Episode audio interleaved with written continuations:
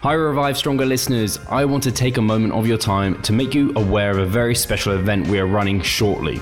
On the 14th of July, Mike Israetel and Jared Feather from Renaissance Periodization will be joining us in London for a single day seminar covering the scientific principles of advanced hypertrophy. To purchase a ticket, see the link in the description box of this podcast episode. It will be amazing to see you there. As a listener of the podcast, we can guarantee you will absolutely love the exclusive content that will be presented at the seminar, going deep into things such as structuring your mesocycles nutritionally with your training as well to optimize muscle growth, plus extensive Q&As, so don't miss out. Get your ticket today.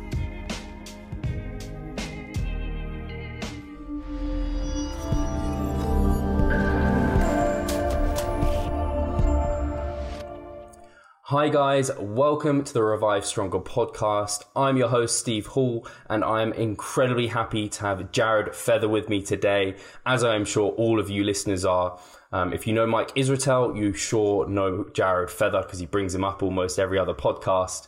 Um, and he is part of Renaissance Periodization as well, the head physique coach. He is a natural pro bodybuilder and is very impressive physique wise. Like his physique is insane, uh, which is why Mike brings him up all the time. And uh, he has learned off the back of Mike. Um, which means he knows a lot, but has also got his own experiences through his own training, through his own clients, um, and is very well educated. And in fact, still studying right now, aren't you, Jared? Uh huh. Yep. Uh, last semester of grad school, actually. So busy, busy. That's why, uh, you know, we try to get my, me on here every now and again, and it just never freaking works out. I'm always like, oh shit, I forgot I had to go uh, to the lab today and finish my, you know, data collection or something. So it finally That's, worked out. It's that aside life. from the deuce. The, the, I, I, say it's the life MRV. You've just got too much going on to try oh, and fit in these podcasts. I'm I'm pretty close, pretty close to that with relationships and training two times a day. Yeah, I mean, uh, it's a luxury, but at the same time, it's difficult to fit everything in. And um, yeah, something Jared is incredibly passionate about is natural bodybuilding and is maximizing hypertrophy. And this is definitely something we're going to be talking about during this chat um, and how he applies kind of the principles of hypertrophy to himself, to his clients. Um, so you guys can hopefully take away some practical application from that. Um, before we dive straight into that, I just wanted to kind of bring up to the listeners that um, if you, we may not have announced it, but we may have announced it by now that Jared and Mike will be coming over to London and probably Dublin for seminars. So um, I know you recently did one over in China. Is that right, Jared? Yeah, we were in Hong Kong. It was a it was a blast. We presented to a group of their best trainers, I guess. Hong Kong's most uh, sought after trainer was actually there. So oh, amazing! That was pretty sweet. Did you try any weird foods? Man, honestly, I am uh, entirely underwhelmed when people tell me, you know, the food. Oh, but like American Chinese food, it's so different than uh, regular Chinese food. And I try it, and I'm like, yeah, it's like less bland. It's like more bland over there. Yeah. But it yeah. still tastes like American Chinese food. I'm like, eh. Like uh, Zion, my girlfriend, she was always like, no, San Antonio tacos though. San Antonio tacos. It's like real Mexican food. Went there, tried them. I was like, you realize real Mexicans work at the restaurants. Like it's not like they're just coming up with this shit and trying to make it more Missouri. So I'm always like, eh, it, it tastes like food. It was delicious though. I loved it. Dim sum. I never had dim, dim sum. Very good. Uh, that was the one thing everyone was telling me to try. So dim sum is good, and I yeah, I loved it. like, it was the same. Um, me and Charlotte went to Mexico, and we actually enjoyed like the Americanized like Mexican places more. And it's just like, damn us, yeah. like we want to enjoy the authentic food, but Americans yeah, know how totally. to do it. yeah, we just you know we had all that flavor and MSG and all the other good shit, all the fat. Awesome. Well, at the moment, um, and actually well, actually, the first topic I want to touch on, and the first topic uh, me and Jared have been back and forth having discussions about, it's something that if you have followed Mike Israetel, if you follow Renaissance periodization, you know it's something that is um, one of the kind of main tools within their programming for hypertrophy within mesocycles, and that is relative relative intensity. Sorry, so you might be tracking this yourself right now as a trainer, like through RPE, the relative perceived exertion scale or through RIR, which is reps in reserve. Um, and I think online it can be quite difficult sometimes when you see like the big jack guys who are maybe looking like they're going balls out all the time. Maybe they're using some sort of system that does keep kind of reps in reserve, but they don't call it that. Or sometimes they are just going all out. And uh, I think as a younger lifter or someone who's less experienced, it can be quite challenging to know how to approach your training. Um, but if you just want to talk about kind of relative relative intensity and its role within hypertrophy, Jared, that'd be really good. Definitely. So relative intensity, also sort of uh, known as like your proximity to failure. um, we can track that via RPE, RIR, which is reps and reserves. Uh, we mark that down as like the from failure concept in our training. But um, it's basically a big tool to help you manage fatigue throughout the mesocycle and to still help you progress in such a way that uh, each week you're able to overload your training. Um, it's for some reason it's been getting a lot of uh, you know talk about it lately as like it's it's not actually training hard. Some of the younger guys that are coming up are like, you just gotta you know take the experience from all these jacked guys and use the the anecdotal side of things and just train your ass off. And like, cool, that's good and well, but the whole thing about that is nobody ever said don't train hard. There's a reason that we go through the volume landmarks, and each week we're hitting our maximum adaptive volume. It's maximum and it's adaptive. And we're hitting that within the RIR system, the RPE system. Um, to say the, the week one of your maximum adaptive volume uh, and a like four or three RIR, which is being shown to be basically the closest you want to be to uh, not failing. so anything five and above from your uh, absolute failure would be uh, less than optimal for hypertrophic outcomes. To say that training with your maximum adaptive volume at a 4 RIR isn't hard is it sort of doesn't make much sense. I think that they're missing or not connecting two concepts. Um,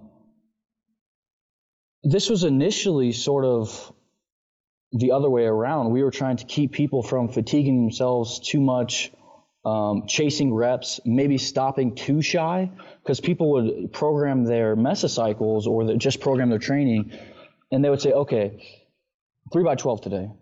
Um, I'm going to pick a weight. I'm going to do 3 by 12. Or I'm going to increase weight and do 3 by 12. They'd get to 12, they'd stop. Or they would be chasing reps. They'd be chasing that 12.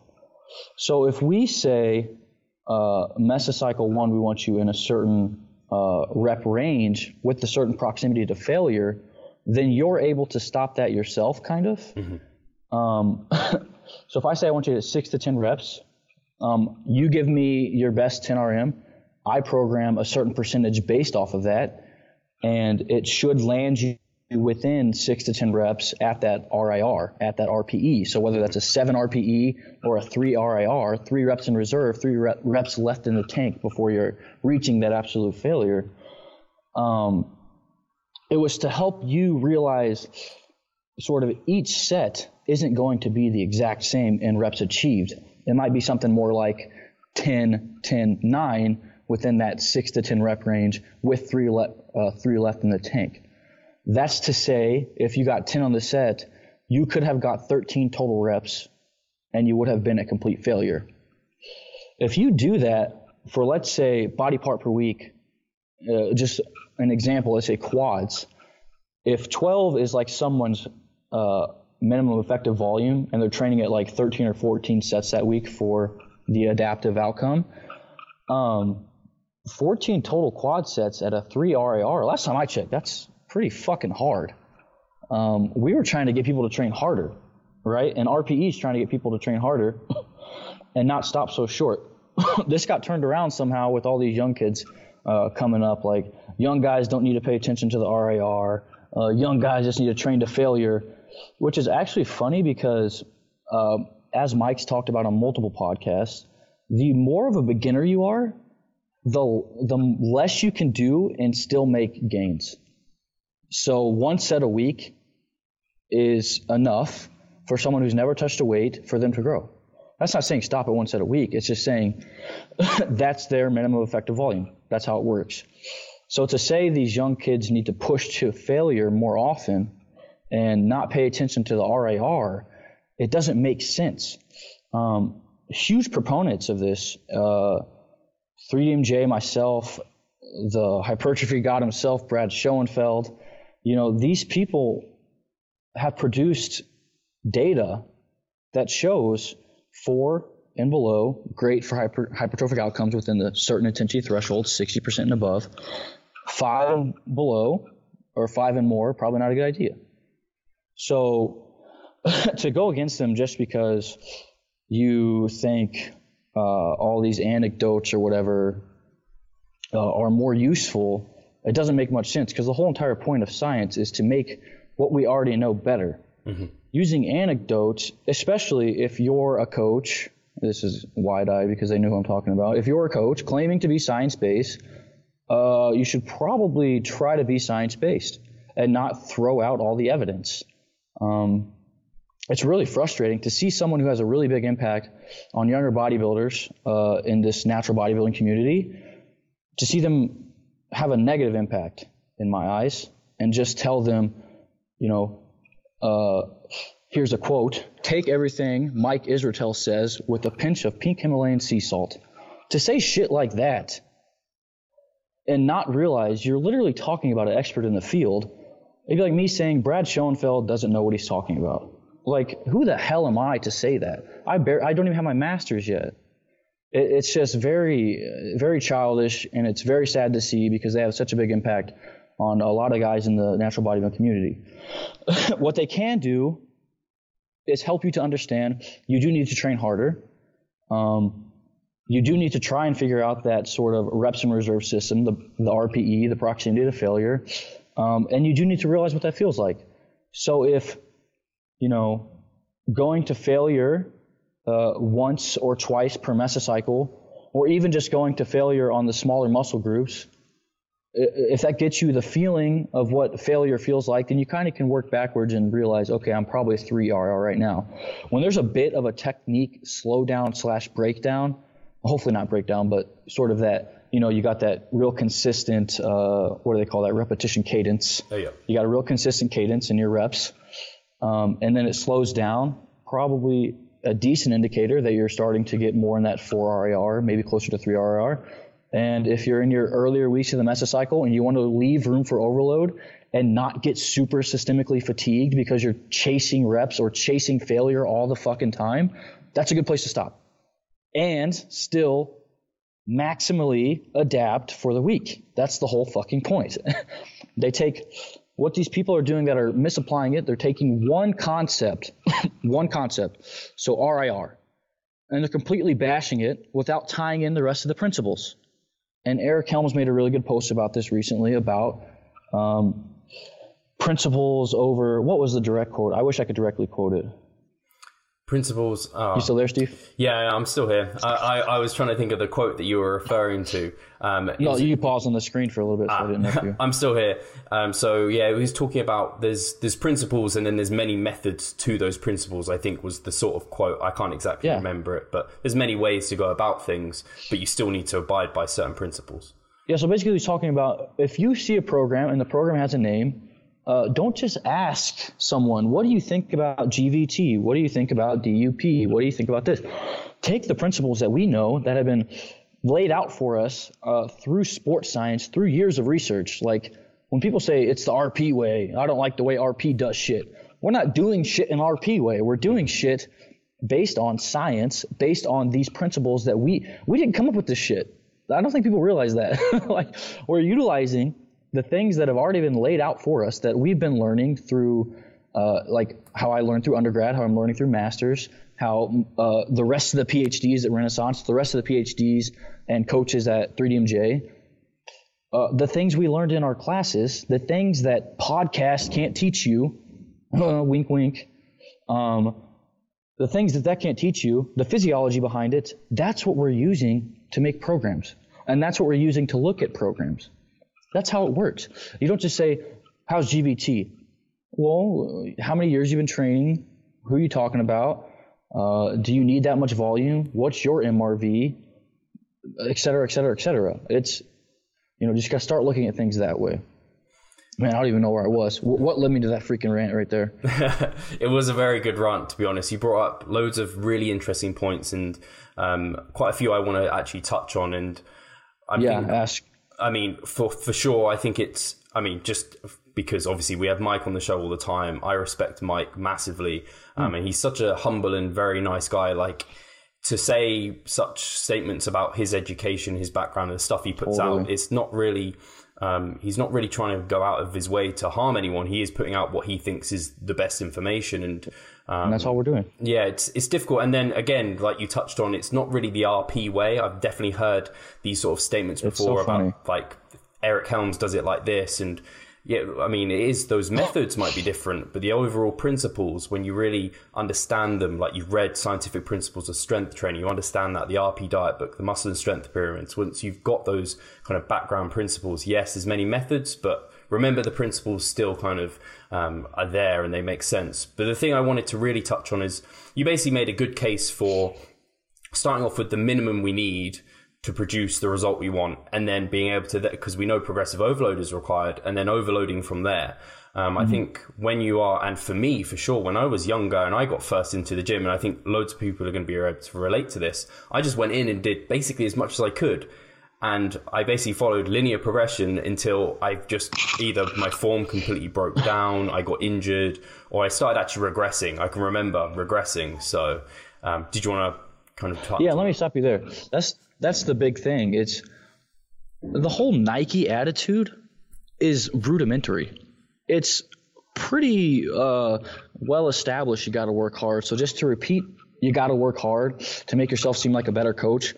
Uh, I don't understand how people fall for this shit. I, I don't get it. Um, yeah, we get it. Work hard, Nike. Just do it. I, I understand that. I learned that when I was in fucking preschool. So the big thing that you mentioned that I want to touch on is the injury thing like Michael, I like this quote. Uh, if you don't deload, your body's gonna fucking deload for you, right?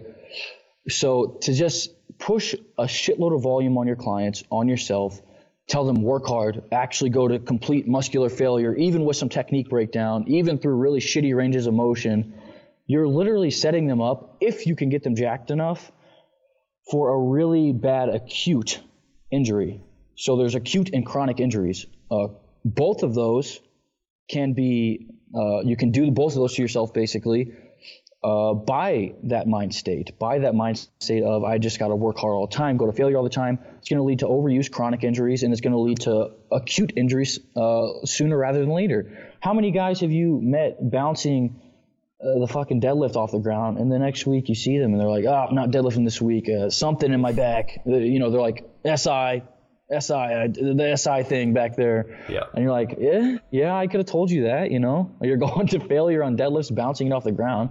How you're not even actually controlling the deadlift. So that's the thing that you touched on that's that really hopefully is an eye opener for a lot of these kids. Like, yeah, you gotta work hard, but your coach, if your coach is a good coach and they understand RPE and RIR, which every every power lifter in the world that is elite uses RPE, which is RIR. Mm-hmm. To disregard that completely is just absurd. Uh, they have some of the most muscle mass in the world. Tell me Ray Williams doesn't have uh, equal muscle mass to an IFBB pro. You know what I'm saying? He does. He absolutely fucking does. Uh, maybe more. More for a lot of them. Like the 212s, they don't have that much. So to say this whole system is garbage is just like I don't understand. uh, you're you're training your clients, you're throwing all the volume at them, you're setting them up for these injuries, and it's it's not a good idea. I think stepping back, uh, reevaluating what you're doing, looking at the principles, um, applying them to your training, and then also applying the concepts that go, come along with those principles, like this RPE, like the RIR, mm-hmm. uh, deloading, fatigue management, substrate repletion. Um, yeah. Yeah, I think something that a lot of people who struggle with the reps and reserve, the RPE scale, and something that's actually been studied is the fact that less people who are less experienced in the gym are less good at being able to actually make sure Totally. that they're they're doing it successfully. Um, and we only really it's kind of a skill to be able to really understand where you are. Um, how do you go about kind of engaging that with your clients, helping them get an understanding of their reps in reserve? Do you have any systems or ways you've helped them understand how they're doing it, whether it's like filming their form or actually going to failure now and then to try and get a gauge for that? Uh, filming is pretty decent, um, especially if they're like. Basically, a client will send me their stats. They'll tell me they've been training for a year, six months. Then they'll send me their 10 RMs. Okay. If you see pictures of your clients and then you see their 10 RMs and their 10 RMs don't look like they match the pictures of the client, it's pretty simple. You say, hey, how about you send me a video of your squats the first week? and I'll give them the, the intensities based off of uh, what they said. And then um, once they send me the videos, I'll be like, how about you try this? You try this range of motion. You try pointing the toes out a little bit. Uh, you try controlling the eccentric a little better, like in a squat. Um, and then they're like, yeah, man, I got two reps. Yeah, I know. That's the why I said that. so the way we can kind of, as a coach, get them to that uh, RIR themselves is by programming a certain percentage. I like to program 80 to 82 percent of their 10 RM, and then say uh, you need to be within the six to 12 rep range, right? So 80 to 82 percent of your 10 RM is a pretty damn good uh, intensity. It's probably roughly 65 percent of your 1 RM or something like that. so to go in and say you need to be in a 6 to 12 rep range, that like the first mesocycle or something, typically it looks something like you know. Uh, they'll go for the heavy end of the range. They'll get 12. They'll realize that they're getting a lot of metabolite accumulation. They'll realize they're getting a lot of within session fatigue. They'll get like 10. Then they'll get like 9. And they sort of intuitively do this because, you know, you're telling them week one, I would like you to be within the four reps in reserve. Week uh, two, three, week uh, three, two, etc. Hey, you still with me, Steve? Yeah, yeah, still. Sorry, your, your picture keeps freezing over here. Oh, it's scaring the shit out of me.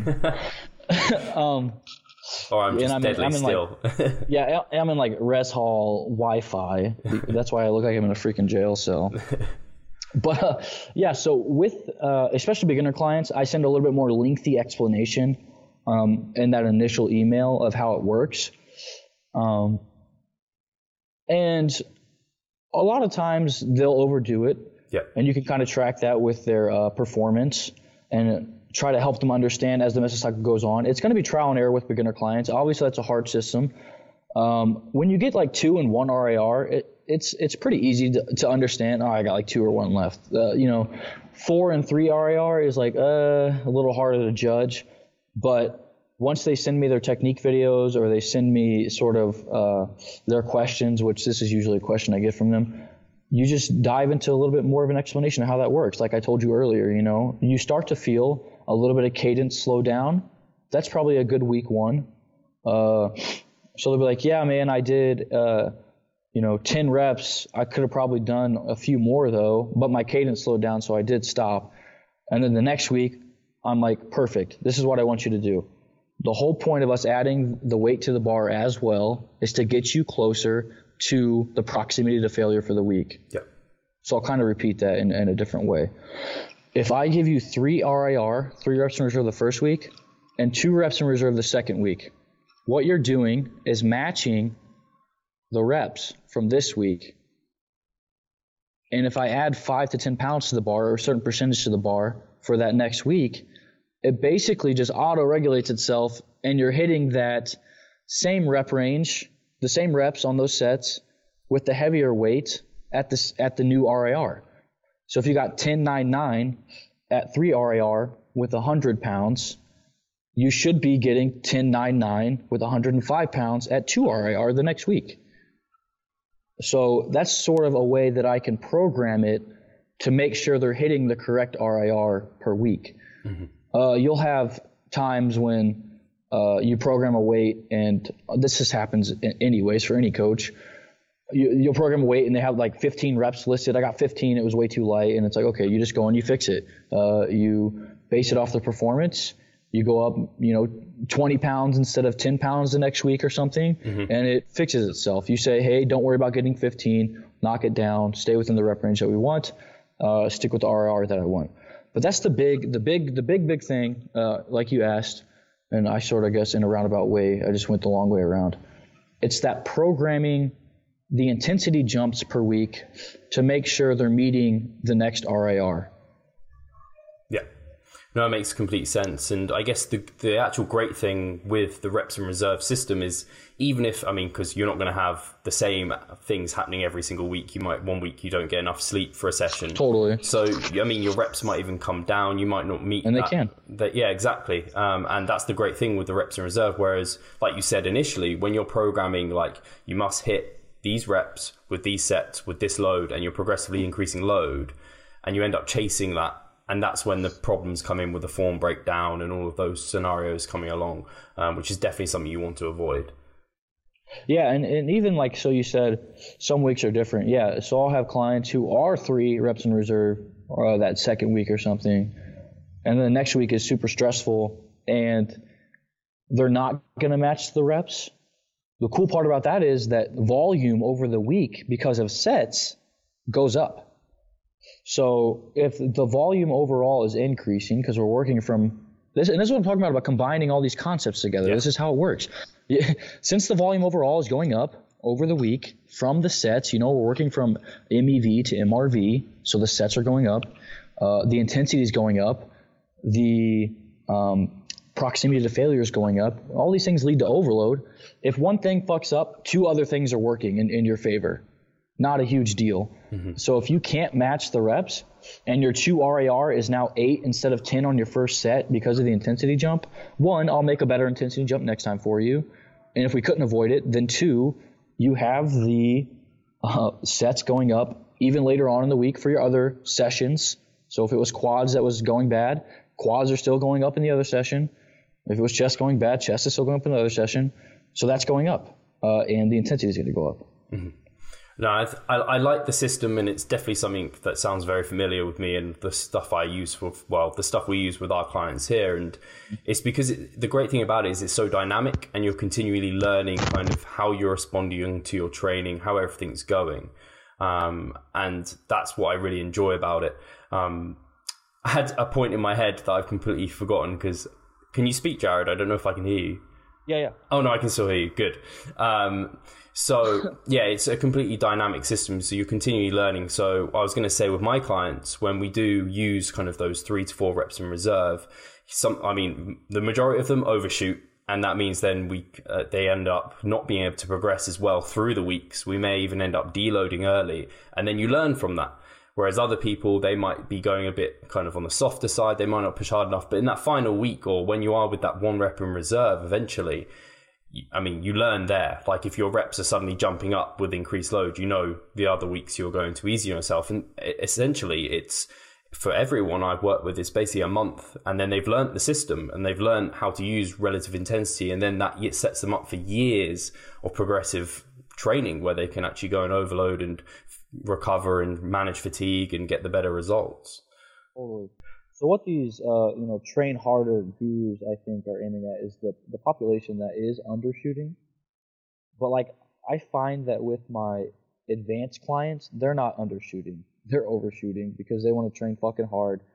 Uh, they love going to the gym. The beginner clients who are sort of like, yeah, okay, I get it, and then they undershoot. Uh, that's not a big deal, man. Uh, and this is what I'm talking about with actually like you know, this is the, the things that the, the education teaches you in conceptualizing concepts in class, having a professor to ask things. It's like overload's a two part definition. It's within uh, a maximum threshold and harder than recent previous stimuli. Are they meeting the first fucking point or the second point of that fucking definition? Yes, they they undershot a little bit. Who fucking cares? It's harder than not doing anything at all. That's what a beginner does is nothing at all. So if they met the second part of the overload definition, are they not going to fucking see any growth whatsoever just because they accidentally undershot on a on a training session or two? No, and they're going to be fucking safer. So why are you why are people bitching about that? It doesn't make sense. They understand that it has to get harder. That's what overload is. It has to get fucking harder. And the clients understand that because as a coach, we say that. I would just say, "Hey man, it's okay that you undershot this week Next week's going to get a little bit harder, and you're going to have to understand that. Mm-hmm. That's it. You don't have to go on, uh, you know, you don't have to create, you know, little DM groups and just talk shit on all these beginners that are doing that. You don't have to like publicly just make millions of rants about how nobody trains as hard as you, bro, and you're the hardest fucking trainer of all time. It's like they're learning we all learn too. Maybe you learn by just uh, demolishing yourself like me and Steve did, you know, getting those little injuries along the way. And maybe you learn by undershooting a little bit and having your coach say, hey, man, it's okay that you undershot. Uh, and for any beginner listening, it's okay that you undershot, but it has to get harder. And that's the point they're trying to make that they just, it, it's a pretty, it's a mute point. Just make the point. Training has to get harder. Mm-hmm. Um, you can't just undershoot all the time. And the uh, more advanced you get, the harder it's going to get.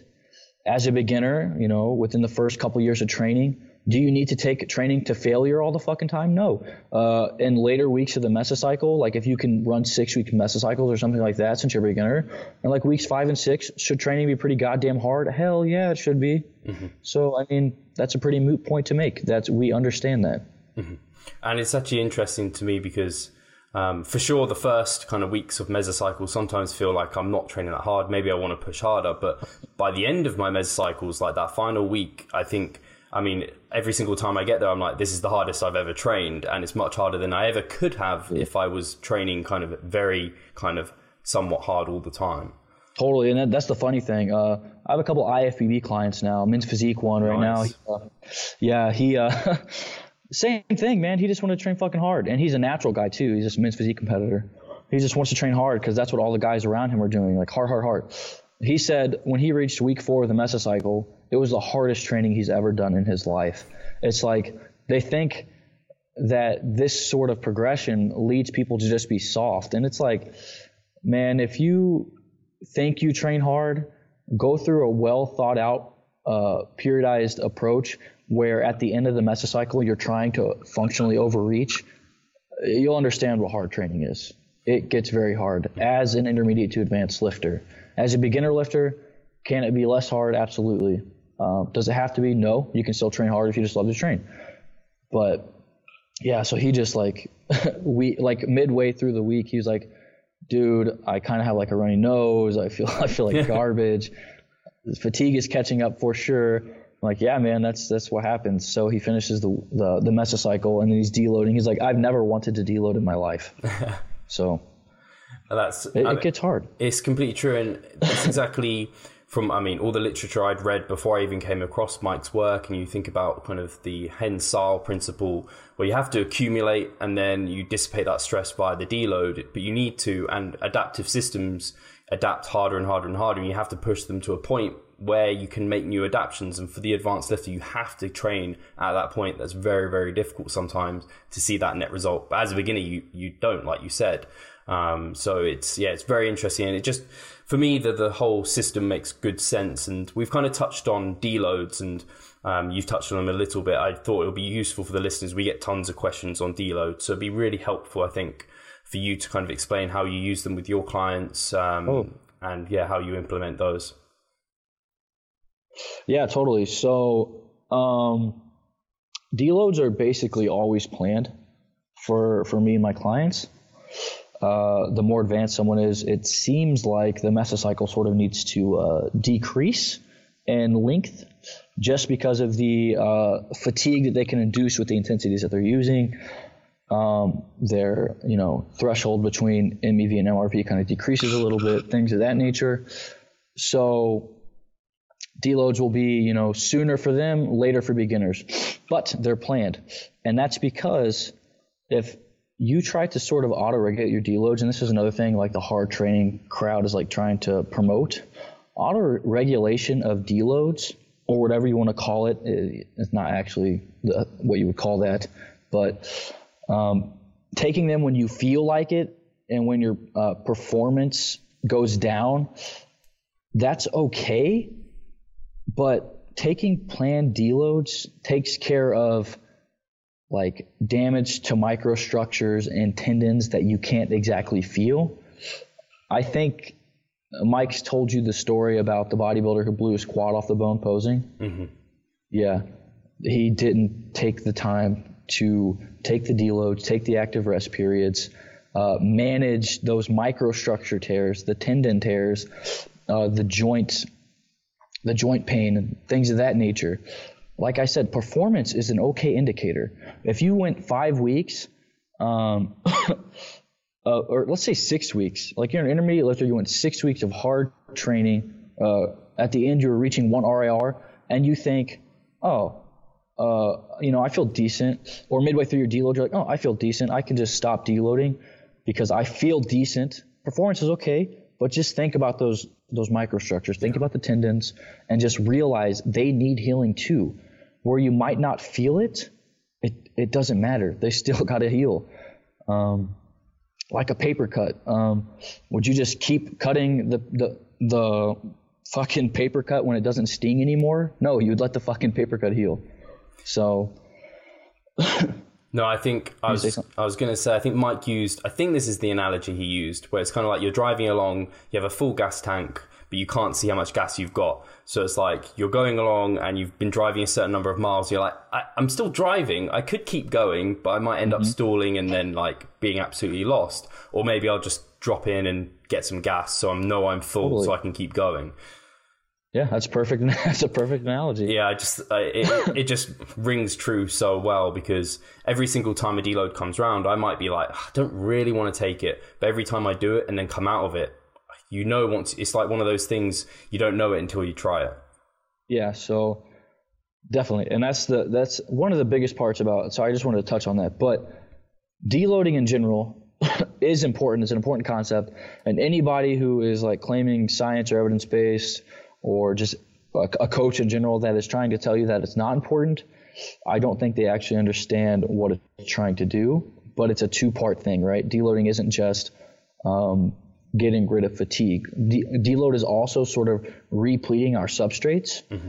and there's a cool little fact about muscle glycogen and total body glycogen stores, and that's that the closer we reach a certain percentage of our total body glycogen stores, the more catabolic regulators go up, uh, fatigue goes up, and it sort of just uh, creates this relationship where fatigue rises exponentially while glycogen uh, and everything performance fall off mm-hmm. exponentially in the other way. Um, if you're not taking the full deload and not repleting substrates from the really hard training, especially the guys that are training super fucking hard. If they're going to deload, then they need the full deload because their their total body glycogen stores are probably even lower. And the second you start your mesocycle again without repleting your substrates, you're giving yourself even less time to train hard because you're going to deplete substrates uh, more quickly, which means more fatigue more quickly, which means more catabolic regulators, AMPK, more quickly. Um, so to say never deload just doesn't make much sense to me. Uh, it's a two part thing. We're healing those structures, healing the microstructures, healing uh, the muscle tears, getting rid of fatigue, and we're repleting the substrates. And is that in a scenario of cutting or massing and cutting? Uh, both. Mm-hmm. yeah, 100% both. So even even when you're massing, you're still depleting total body glycogen stores. yeah, you you can uh, replete a little better maybe uh, since you're having more carbs, more meals, uh, you're hypercaloric, but you can't escape. What does Mike say uh, about um, anabolic resistance? It's just everywhere. You just can't escape it, right? So you can't escape the fact that it's going to happen. Mm-hmm. No, I think it's. I, I've definitely seen it with myself in the past when I maybe didn't take any lower volume phases. I didn't take any deloads, and it just seemed like I was literally battling fatigue and just going like grinding through sessions yeah. where I could, um, rather than doing like the, the, like taking a diet break just refuels you for like more easier dieting in future. Like people do these, they end up yo-yo dieting um, rather than having these like progressive steps towards getting leaner and leaner. Um, no, I think that was a fantastic discussion. I don't know if you want to touch on anything else on deloads. Uh, we can move on to like the next. I know you want to talk on this next topic, so I want to make sure we cover it. Uh, yeah, just realize that if you don't deload, um, that's when you set yourself up for those acute traumatic injuries uh, down the road. Um, I think the work hard crowd. I'm just gonna really, I'm just gonna seriously go back to this a lot because it's it's super frustrating to have guys who claim science based uh, just repeat shit in a more intellectual manner that IFBB pros that don't know anything have been saying forever. Like, fucking work hard. That's what they're saying. They're trying to portray it as this like intellectual debate when it's really not at all. You're just saying the same shit we've already heard. So understand that if you do not deload, your coach doesn't have you deload frequently, they're not planned, it can lead to those sort of acute traumatic injuries. I'm not trying to like scare people from training hard uh, because you still need to train hard. Like I said, put all the pieces together. I've obviously said you need to train hard. I've obviously said training needs to get harder and you need to functionally overreach toward the end if you're intermediate to advanced. But you also need to deload. So I'm not saying don't ever fucking train hard and always deload. I'm saying plan your deloads, train as hard as you like as hard as you need to through the volume landmarks up until you functionally overreach, fucking blast yourself, and then make sure you take care of that shit. You're just taking care of it. Mm-hmm. So don't have an acute traumatic injury. Um, like the work hard crowd says, uh, these guys that are at the top, what is one thing they all have in common? They went through some shit.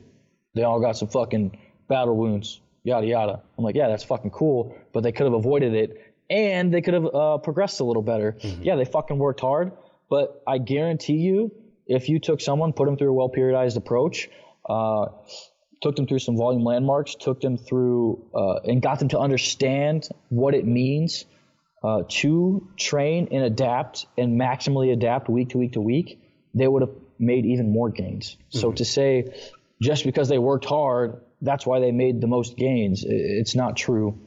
So just make sure your coach is uh, planning deloads for you. Make sure they're taking a really well periodized approach, and just let it all fall into place. Uh, just to finish on this, just because I have a great analogy for it, and I think it's been used by multiple people before, but it's like um, I've definitely had friends where they're like, "Oh, it doesn't matter if I get burnt in the sun because eventually it turns into a nice tan, like it's fine." It and then it peels off, and they could give themselves some serious problems in future with that. Whereas the person who kind of just accumulates a little bit of sunlight, then they get a bit more, they get a bit more. They're going to have a much healthier situation going on. They're going to be more tanned for longer. It's kind of that accumulation of things, not an acute dose that you want. And this is every like every biological system, like Broderick would definitely say. Yep. Awesome. Um, so uh, yeah, oh. and that's another thing. They wouldn't. That's a fine thing to say. Like, yeah, sure, it's going to turn to a tan, but um, they wouldn't just fucking stay out in the sun. Like if you had a, a alternate dimension where 24 hours a day it was daylight, it was 90 degrees, they wouldn't fucking sit in the sun for 24 hours a day because the burn would just get worse and worse and worse, turn it into traumatic injury, and then you're in the fucking hospital. No, exactly. No, uh, we're we're getting on to. I think we've. I, I'm really glad that we had that discussion. I think you've kind of explained it incredibly well, Jared. So I hope a lot of the listeners take that on board, a lot of coaches take that on board because I think that was some seriously helpful information that was put to them. Um, the next question I have for you, and I know you want to rant on this one, so I'm excited for your answer, is I think a lot of people, when they're in diets or in their, especially in contest prep, they're kind of chasing almost tension and they're really really like I have to maintain strength sometimes for the sake of volume um, and they're very yeah. worried and they, they kind of think if they're getting weaker then that's definitely a sign of muscle loss. They have to take a refeed or a diet break.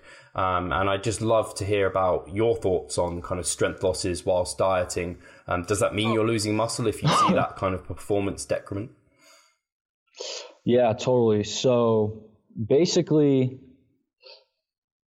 Man, I wish I could remember the quote. I'm not even going to try it. But there are some things going on when we're dieting, like the depletion of substrates. Um, fatigue is catching up to us, especially in the later phases of dieting. The later, later phases of dieting, when we're in show prep and we're hitting a whole bunch of volume, and our calories are like 2,000 calories a day, and we're doing you know fucking six times a week cardio or, or whatever it may be. Uh, anabolic resistance is out the ass. Um, our leverages are off. All these things, right? What that is is a calculated trade-off. That's all that it is. Okay, it's the same thing in powerlifting. When powerlifters go through hypertrophy phases or powerlifters try to get down a weight class, they take a calculated trade off in their one rep max for the time being. That doesn't mean they can't do it. It means they're not primed for it. They're not ready for it.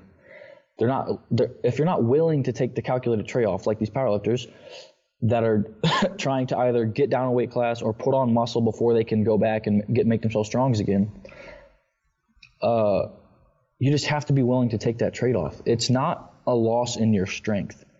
So putting heavy fives, heavy fours, heavy threes on the bar during super hypercaloric periods to maintain your strength is a fucking terrible idea when you take into account the fatigue that comes along with the intensities that you're using. So the intensity, the weight on the bar relative to how strong you are, the closer you reach your 100%, so your one rep max, the more fatiguing it is. Trying to do the most fatiguing shit, hypocaloric, when you could just put a little more volume in there and just realize that you're not losing strength, you have a calculated trade off. It's probably going to save you some, uh, for sure, injuries because I don't know how many people I I know there was a real popular guy who was supposed to compete last year that ended up fucking both his elbows up or something like that because he was doing some crazy shit on deadlifts. But um, just understand glycogen's, you have less glycogen, you weigh less, so your leverages are off. Um, there's a lot of conversion type things going on with inside the muscle fiber, not necessarily direct conversions to different types, but uh, fibers that are faster and bigger motor units, basically taking on uh, slower twitch characteristics, that's going to lead to less force production. Mm-hmm. Okay, it's going to lead to less of a, um, a one rep max strength. You're not losing it. Okay, uh, the catabolic regulators in your body from the hypocaloric dieting, from the high volumes, from the cardio, it's just so high that the ability of you to go ahead and express that strength is just down. It's mm-hmm. just down. It's not gone. You still have the muscle tissue, especially if you're prepping right, you're prepping with a really good coach, and they've maintained your muscle tissue. Tell me how you get weaker. You didn't lose muscle, okay? You just lost some of the things that go with uh, force production. Mm-hmm. So, understanding that you need to take these calculated trade offs and not chase what you did before is something that especially natural bodybuilders just need to understand. Like the guys on drugs, you know, maybe maybe they can get away with more dumb shit, like Ronnie Coleman deadlifting 800 pounds or whatever the fuck it was for three reps, like two weeks before the Olympia.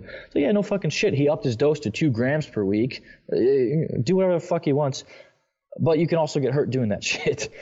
So the natural guys need to understand chasing maintaining your strength just isn't going to happen maintaining the ability to show your strength is what I mean. It's just not going yeah. to happen, okay? Um, it's in no way optimal to try and do that, especially when you start thinking about fatigue and uh, potential injury risk. Mm-hmm. If you ask me, when I'm deep into a diet and I'm fucking glycogen depleted, the best time of the day for me is getting a pump in the gym and not looking like a flat piece of fucking shit. How do you get a pump in the gym? You do high volumes. How do you look better? It's the high volumes. It's not chasing the strength. So, uh, this could be good news for you because that just means you can actually now do more volume with less fatigue relative to the intensity used in the volume match. So if you just try to do uh, a little less strength training and a little more volume training in those later phases, accept the calculated trade off, you're probably going to be doing yourself a a big service, especially when we start talking about the injury risk. Mm-hmm. So. Yeah, I think it's it's interesting because I think a lot of people then cut their volume to try and keep maintain that intensity. Um, and then they make the argument that anyone who says different, like dropping intensity and raising volumes, is making an argument for the high pumpy, like the old, like people think of like the 20 plus repetitions, really light weights and doing Yeah, which is funny, work, which is because not what you're saying, right? Yeah, not at all because it's in last time I checked, six to eight reps is, is pretty fucking heavy. like uh, it's pretty well shown that that uh, above a certain threshold, we're you know stimulating hypertrophy. It's pretty well shown that if you're uh, training with these RIRs, RPEs, uh, it's stimulating hypertrophy. So if you're hitting that six to eight rep range on your heavy compounds, um, it's probably a little safer at 70%, 75% than it would be to hit sets of three at 85%, uh, 90%. It's just safer, but it's still signaling hypertrophy. It's still helping you maintain your lean tissue. I, I don't understand how that's a debate, honestly, that this isn't going to help us maintain our lean tissue in the long run and that you have to just train heavy and that's the anabolic trigger. Like that, most of that literature is on uh, like maintenance level calorie, uh, maintenance body weight. Like they didn't really change that too much. And uh, phases for athletes where they did like, you know, sets of th- three to five. So it's And- just like, and we have good literature as well, like that's commenting how this is useful for people who are maybe injured, so they can use lighter loads and still get hypertrophy. People who are older, so they can't use such high intensities, they can still see great growth. I think Totally. Eric Eric Helms may have even said he had a uh, one of their 3DMJ coaches took someone to stage with just occlusion training or something on their legs. Yeah, That's 'cause all they were did. injured. Yeah. Yeah. Yeah, totally. And uh, so, I mean, is that an anecdotal experience? Sure. But we can sort of conceptualize multiple concepts to understand that uh, volume's the number one contributor to hypertrophy, which means during a diet, if you're trying to promote anabolism, you're trying to trigger mTOR during training, uh, it's going to be fine. Volume is fine um, within that maximum threshold or minimum threshold. Yeah. Awesome. Well, I think we've had an amazing discussion, and I want to say a massive thank you for Jared for making the time to do this. Um, and if people are like they enjoyed this, um, maybe you can comment and like say how much you love Jared, and maybe I'll be able to. That would encourage him to come back on the show, um, or if you do have any other questions or concerns. But also, um, remember that we're going to be having those RP um, seminars in the UK, and Jared's going to be here with Mike, and we'll be going to going over hypertrophy in some crazy depth like never before, um, and also probably doing some private gym sessions as well. So that's going to be incredibly exciting. Um, I'm excited to meet Jared uh, for the first time, and also be with Mike again and get dwarfed by both I of lost you. you for a second. ah, I was just. Can you hear me now? Yep. Ah, I was just saying how I'm looking forward to meeting you in person and getting Yeah, man. by both yourself and Mike. Um, I don't think you'll be dwarfed. How tall are you? You're like five eleven, right? I'm five, yeah, five ten. I think you're the same, but Yeah, you're probably you're probably bigger than me, man. Don't worry. forty pounds heavier though, Jared. Yeah, I, I'm soft from the sides, man. Don't worry. So, um, if Jared, if people want to kind of learn more about you, learn more from you, um, and they're not coming to those seminars, where should they reach out? I know you're active on Instagram. Um, Yeah, totally. Uh, Instagram, I try it. Honestly, I try to like answer because I don't think many people do this. I try to answer every comment, every DM that I get, um, and as in depth as I can. Uh, while in grad school, that's taken you know the back burner, obviously, but I still try to do it. Um, my emails in my profile, and I, I love really structured emails with really uh, really good questions, so I can kind of respond back to you. And I mean, we both learn that way. It's really cool, and I don't mind it. So follow me on Instagram. It's just Jared underscore Feather. Uh, Facebook, I'll post shit on there every now and again. Mike sort of is the the leader on Facebook there, but uh, I post shit on there. It's just my name, and that's really that's all social media I have. But you can email me too. I really don't give a shit. I just like to talk, man. Fucking call me, you know. Whatever. Um, and I'll make sure those are linked below, and also your YouTube channel because you did a great Oh, yeah, vlog of your contest prep, which is really cool. And it, it said a lot of it talked about a lot of these principles and showed in your training. Yeah, and what we didn't talk about today is how I take my clients and myself through these uh, volume landmarks and how I progress from mesocycle to mesocycle, uh, sort of how we continue to overload, yeah. especially during prep. So I did a whole series of on that. Um, and just so everyone knows, uh, I got a DEXA scan before and after um, prep, and I lost no muscle tissue. It was really cool. So I would say it's pretty good for maintaining muscle cool. tissue, taking people through the volume landmarks and doing it correctly and always overloading uh, mesocycle to mesocycle. But I talk about it on there. It's also just my name, I think, if you just put Jared Feather in. Uh, the first video that'll pop up will be someone muscle worshiping me. Um, the second video will be. it's not even a joke either. It's like a, oh, a, a whole collage of like my Instagram clips. oh no! Super crazy. I yeah, that's no quite idea. weird. But the second thing that'll pop up will be my, my page, hopefully. well, I'll so. make sure that's linked below as well if you don't search it. But now you're going to get a load of people watching that muscle work, muscle work worshipping video. yeah, sweet. Awesome. Well, thank you everyone for listening. Thank you once again to Jared, and we will catch you soon.